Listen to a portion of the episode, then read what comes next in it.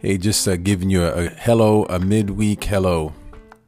And uh, I've been thinking, studying, praying, and uh, just using this time for the Lord to grow me and mature me, uh, developing not only uh, more insights to the truth, but also the compassion that is so much needed to articulate the truth in a way that is loving uh, and compassionate.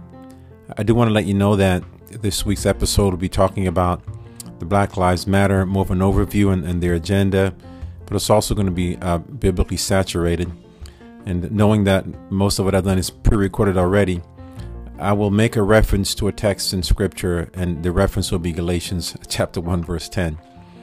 Uh, but as a, uh, just a marvelous display of my humanity, it's actually Ephesians 1:10. So when you hear Galatians 1:10, it's actually Ephesians chapter 1 verse 10. I didn't want to do the recording over because it's in the moment, right?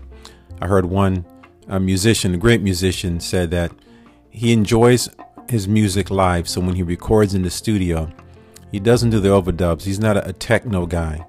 Uh, a lot of our music today is it's, it's it's so digitized, computerized, and guys will do overdubs and, and redubs and patch 30 seconds of a solo in. This guy says, "No, bring all my musicians in. We play, and then we." We accept the errors because it's a part of, of the moment. And so that error was actually a part of the moment.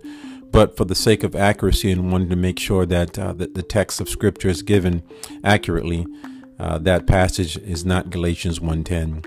Uh, it is Ephesians 1.10, which is a critical, critical verse in that text. It's an eschatological truth that the believers are looking toward an end goal and it's the summing of, summing of everything in Christ because that's what God is doing now. That's what God has always planned before the foundation of the world.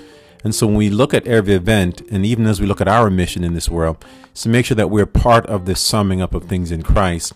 And right now, the, the, the focus is the redemptive part of it God saving his elect as he builds his kingdom by redeeming people. Then in the future, uh, he will purge this earth of both its sin and its original fall in futility that he subjected it to. And he will recreate the heavens and the new earth, where it will just righteousness will dwell in the saints of God. Uh, will dwell with God in the new earth that he's created in the presence of the, the triune God, Father, Son, and Holy Spirit.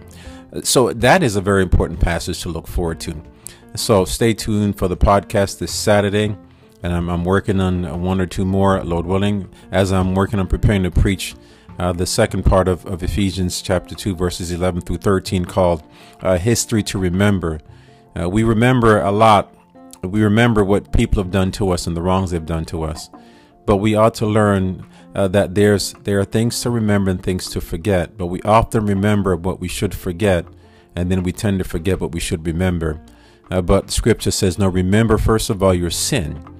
And if there's anything good to remember, remember the goodness of God in reconciling you to Himself and also reconciling believers to each other. This is just a quick pr- promo for the Pastor Soapbox and for this Saturday's uh, podcast. Stay tuned. Thank you for subscribing. Thank you for your feedback. Uh, we want participants because we're doing this together. This is a mission.